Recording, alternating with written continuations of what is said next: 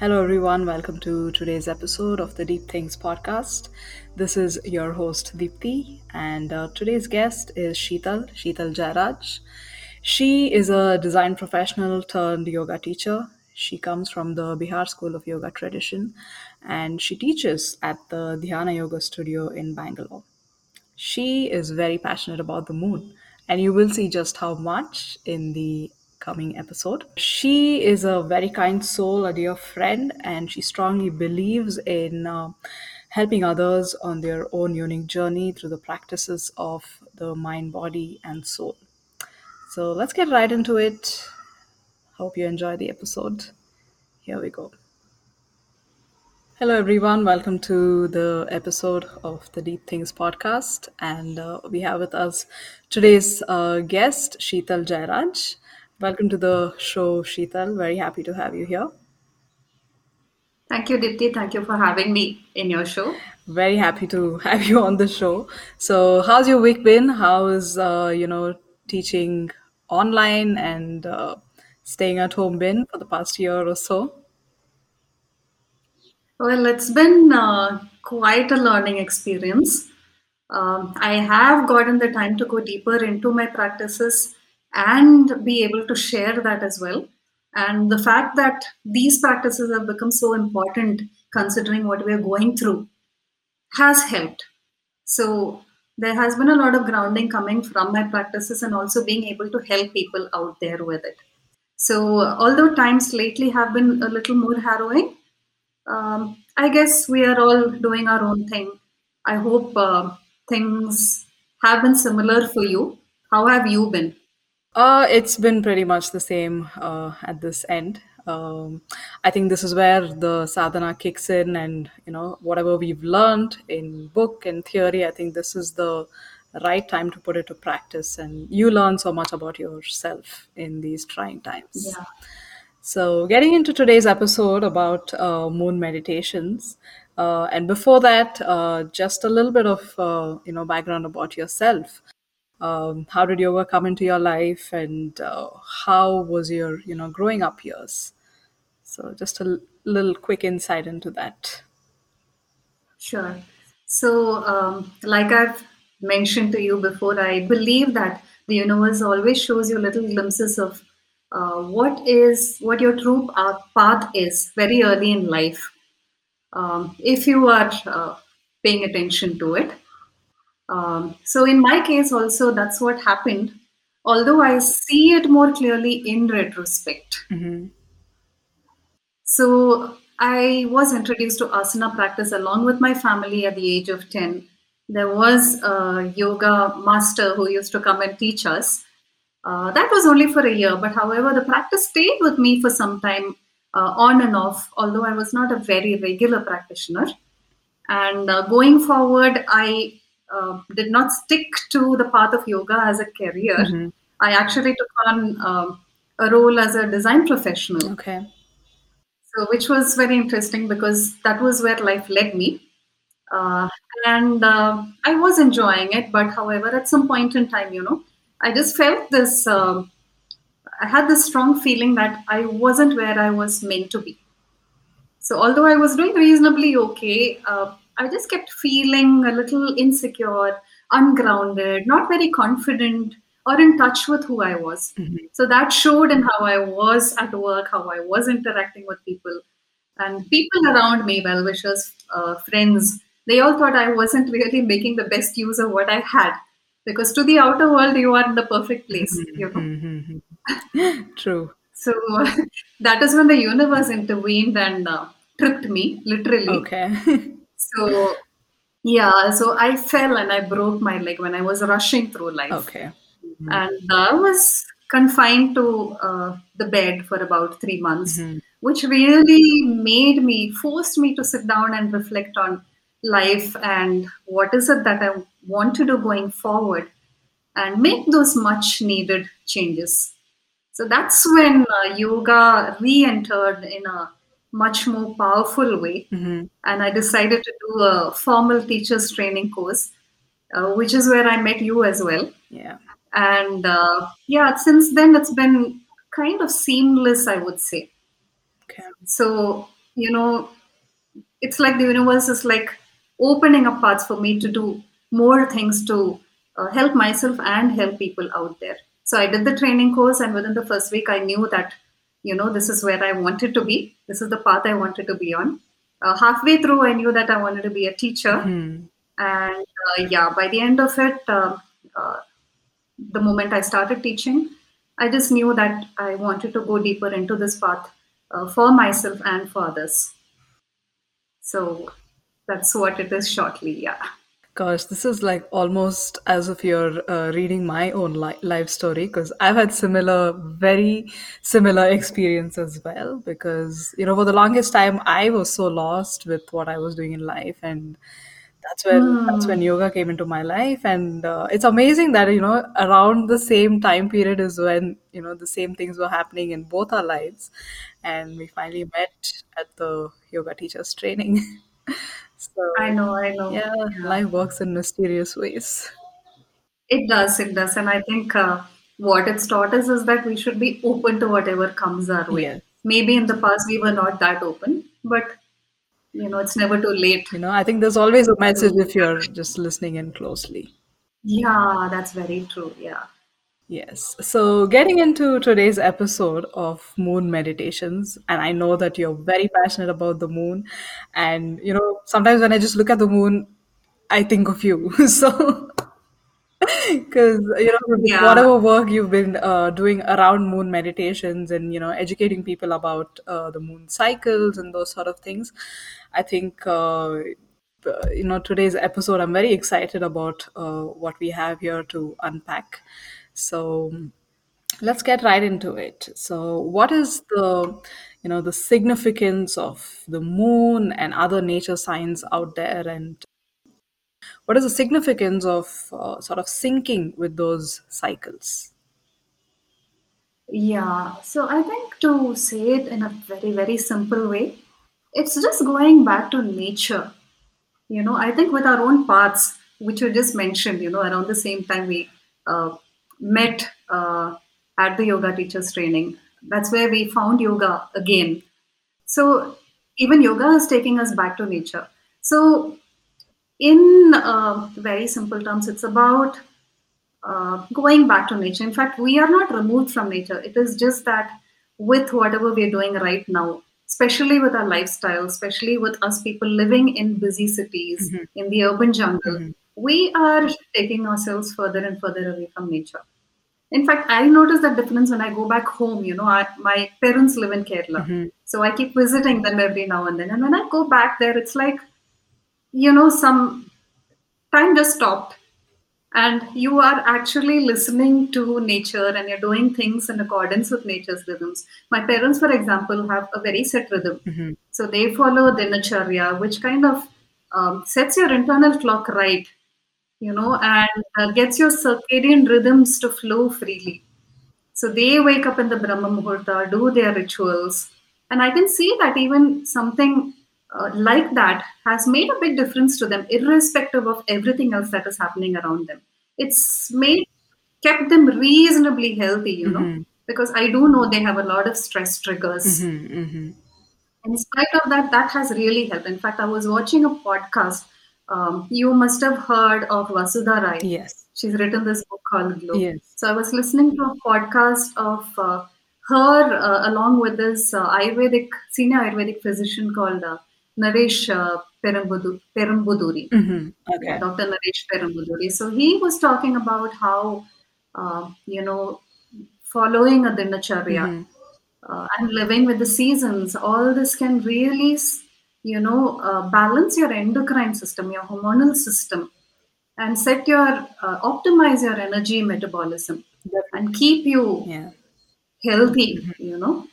So following stuff like that, Dinacharyas, connecting with the sun, connecting with the moon, following the seasons, sleeping with the moon, waking up with the sun, all this is only going to reset your rhythm and get you more in harmony with yourself. So that's the same thing that syncing with the moon does, in a sense. Mm-hmm. Yeah. I think, yeah, rightly said, because, you know, the more we are in sync with nature, the that much effortless, you know, your entire lifestyle and, you know, life becomes. Because the more you start going against nature, the laws of nature, there's that much more effort you have to put in to sort of, you know, stay in equilibrium. So I think, you know, all this wisdom is there in Ayurveda and other, you know, ancient scriptures. And rightly so, there's a lot of research also coming up today, you know, from the modern science, which shows that, you know, the amount of light you get during your waking hours affects your sleep, your endocrine system, you know, the kind of hormones that are produced to aid in sleeping, in putting you to sleep and making sure that you stay asleep. So I think all these research is just backing up whatever wisdom we already do have. I think it's a wonderful thing that, you know, puts us yoga teachers in a wonderful place to sort of combine these two things and put the knowledge out. True. And the thing is, we are going back to what the people were doing in the olden days, you know. Yes. It's like they already knew it. Indian Vedic astrology gives so much of importance to the moon. So many other cultures, they have their own religious, cultural connection with the moon. Egyptians, the Greek, the Native Americans, you know, so they knew all this. It's just that we have forgotten, we've disconnected from all those learnings, all the wisdom that they've accumulated over the years. So in a sense, we're just going back and, you know, connecting with what we are meant to connect with. So, yeah.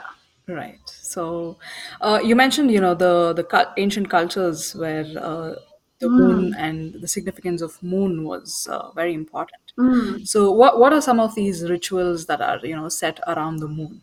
What have you learned from your research and studies?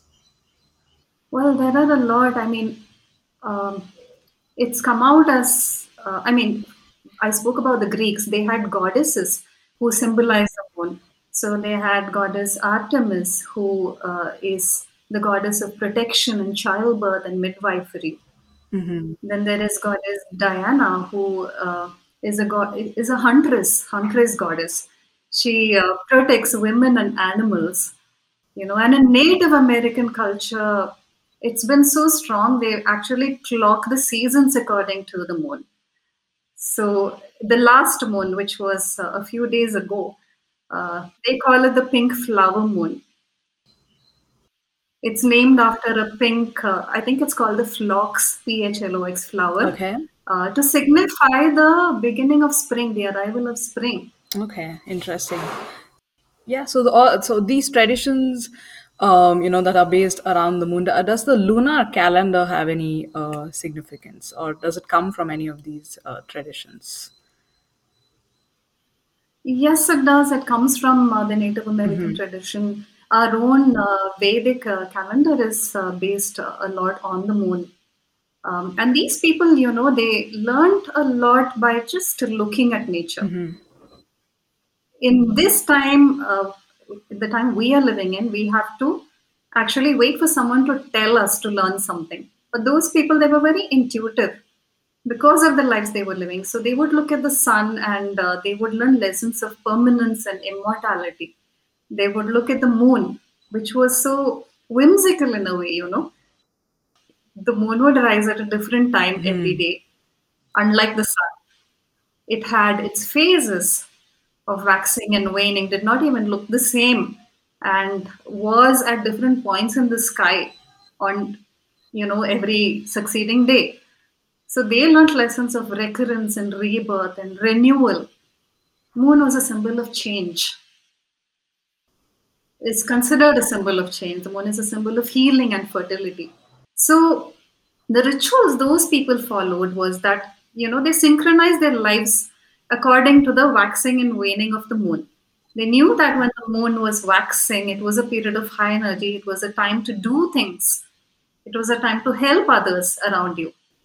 It was a time to make things happen. And in the waning cycle of the moon, they knew that it was a time to sit with yourself. It was a time of high intuition and seeing in the dark, you know, going more inwards, doing more contemplative practices. So their rituals were it came out as a result of this wisdom.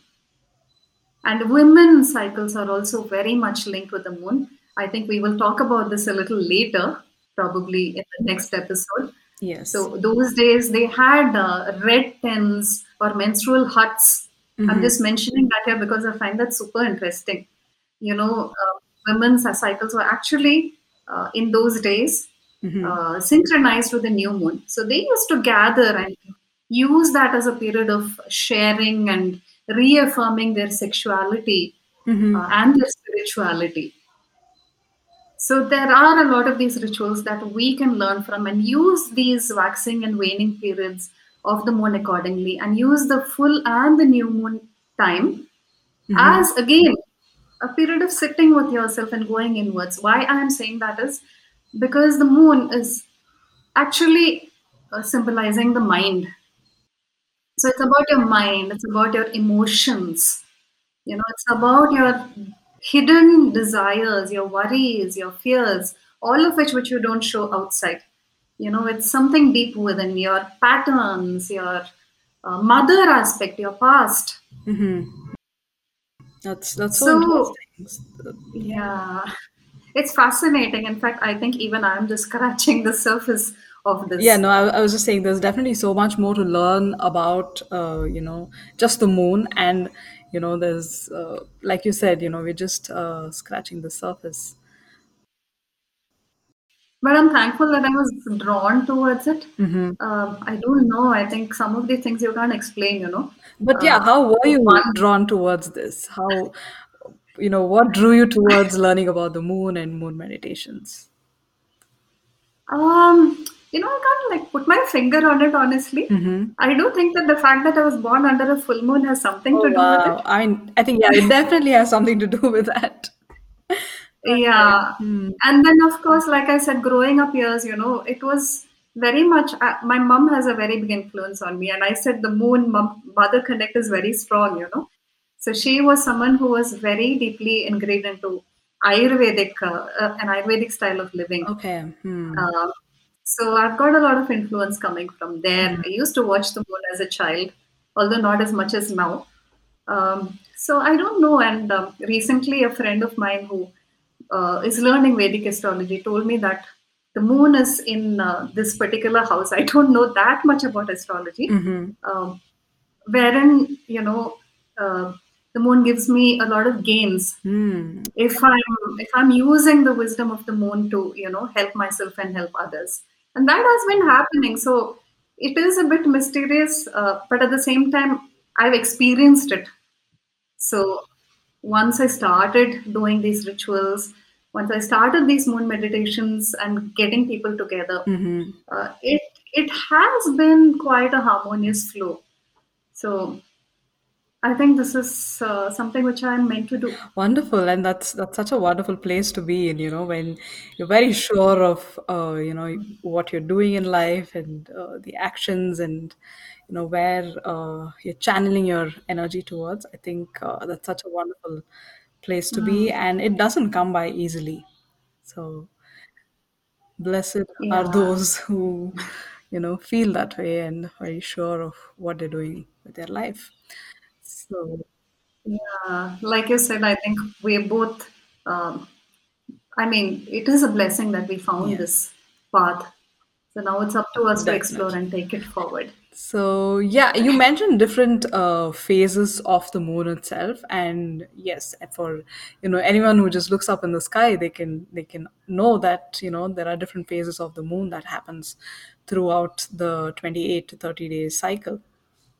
So what is the significance of these different phases of the moon? Is there any difference? I wonder.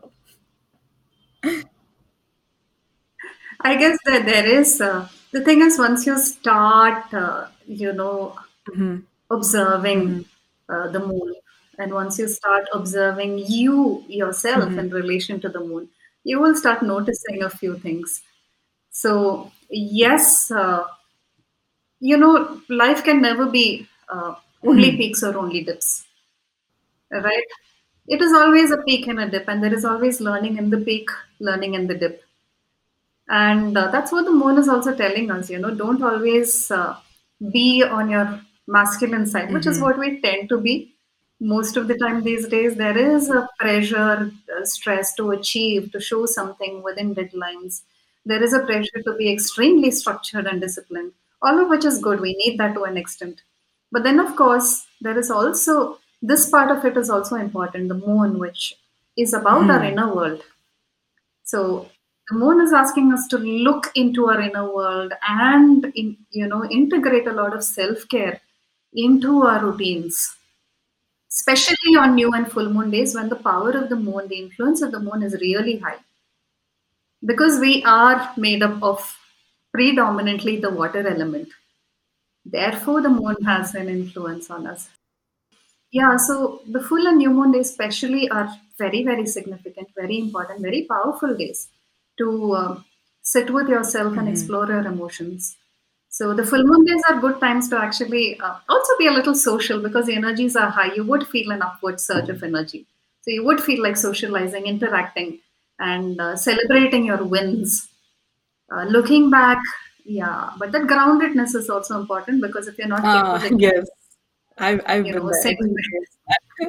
I'm sure you were, yeah, you did mention this to me sometime. Yes. So right? For the longest time, so this is before, like I started my yoga practice or anything close to that. And for the longest time, every full moon, I would have a splitting headache and my appetite would just be, over the roof. And I started, learning more about it. And then I realized that it happens because of a lack of grounding. Because the energies are so high and if you're not careful about it, it can just take you all over the place. So, yeah. True. And I don't know what your Ayurvedic constitution is, but I am predominant Vata. So it gets even worse on full moon days. So yeah, important to stay grounded. The same here. So yes, so you need to have that connection with the earth, so that you're more grounded on full moon days, definitely. Yeah, so it's pretty beautiful, right? How it works in your own life, and you don't need anything else to prove it. Just watch yourself, watch your life, and watch your interaction with nature. That's it. So yeah. So like I was saying, full moon days, you need to ground yourself. But at the same time, channelize those energies, use it to help others. Be grateful for whatever has happened in your life. Looking back at the last few days or few months, whatever. And new moon days, actually, like I said, it's the waning cycle which leads to the new moon. So it's a time of high intuition, sitting with yourself and making sense of whatever has been happening to you, how you've been responding to it. What have your feelings and emotions been? Acknowledge them, maybe accept them. Get an understanding of why this might be happening. Initiate. In fact, on the full moon itself, you get an idea of what is it that you need to start releasing. Okay. So that is your release cycle. Your waning cycle is a release cycle. Your intuition will help you understand and make peace with it. It's a kind of a very inward phase, a being phase, as opposed to the doing phase of the waxing moon cycle. Okay. Yeah, that makes so much sense, because, at the full moon, you take stock of, whatever's happened and sort of figure out, okay, what is working for you, what is serving you well, and the things that you need to let go of, and you start letting go of that in the waiting phase. And on the new moon, you set your intentions for the next half of the cycle and you start working towards it. I mean, if you just visualize the phases of the moon, very similar to what you need to be doing with that moon cycle. True. Yeah, so it's also simple, right? And I do have a chart which I kind of keep in front of me to keep referring to, but you actually don't need that. You just have to go out there and look at the sky and watch the moon. So you say, okay, this is this phase of the moon. So I look at the full moon, the new moon, and the moons in between, which are your crescent moons, your half moons, and your, the gibbous moons. So all those are little points to just pause and, okay, this is this moon phase. and it is the waxing phase or the waning phase. Therefore, where am I on my journey? Where am I with what I'm doing, with my intention, or with what I'm letting go of? You know, just those little, I think I mentioned the word pit stops to you last time. Just to pause and look inwards. That's it. It's as simple as that. If you start doing that, the moon will draw you in deeper and, start giving you more information. And you will be led towards that deep source of wisdom, naturally. And this also draws me to, the different festivals that are around different phases of the moon also, right? So if we look closely, we have Holi happening around full moon, if I'm not wrong. Yes. And then we have Eid happening during crescent moon, right? So I'm sure there's, somebody thought of this and said, okay, this is what we need to be doing around these cycles of the moon. So there's so much to learn. There is a lot to learn. I think if we venture into that, we'll end up talking about it endlessly. Maybe we should talk about festivals and how they came about with the moon. Even Guru Purnima, Buddha Purnima. Buddha actually is supposed to have gotten enlightenment. Yeah, we have Guru Purnima coming up in the next couple of weeks. At the time of this recording, yes. Oh yeah, that will be nice actually. So we can maybe talk about it a little more then. Definitely. So, and this also reminds me of, the Ha and Ta in Hatha Yoga. Would you want to explain that a little to us? The moment I heard that on the first day of teachers training, I was like fascinated. It makes so much sense. Hatha Yoga, it's not just about practicing Hatha Yoga. It is also about integrating that into your life. How you have to balance your masculine, which is your Ha, and your Ta, which is the feminine side of you, which is the sun energy and the moon energy within you. So it is, looking at that masculine aspect within you, that feminine aspect. Maybe some side of you is a little stronger. It's also giving you a lot more self-awareness. Women, they say, naturally have a lot of moon energy. Not so necessarily these days. But if you know this and if you start watching yourself, you will start to realize that, okay, my sun energy is a little high or my moon energy is a little high. So what do I need to do to balance it out? What are the practices that I need to adopt?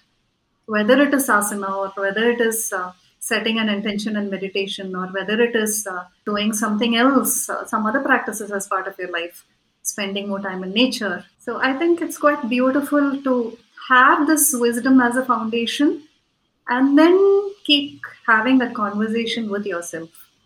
So that's what I feel. Definitely.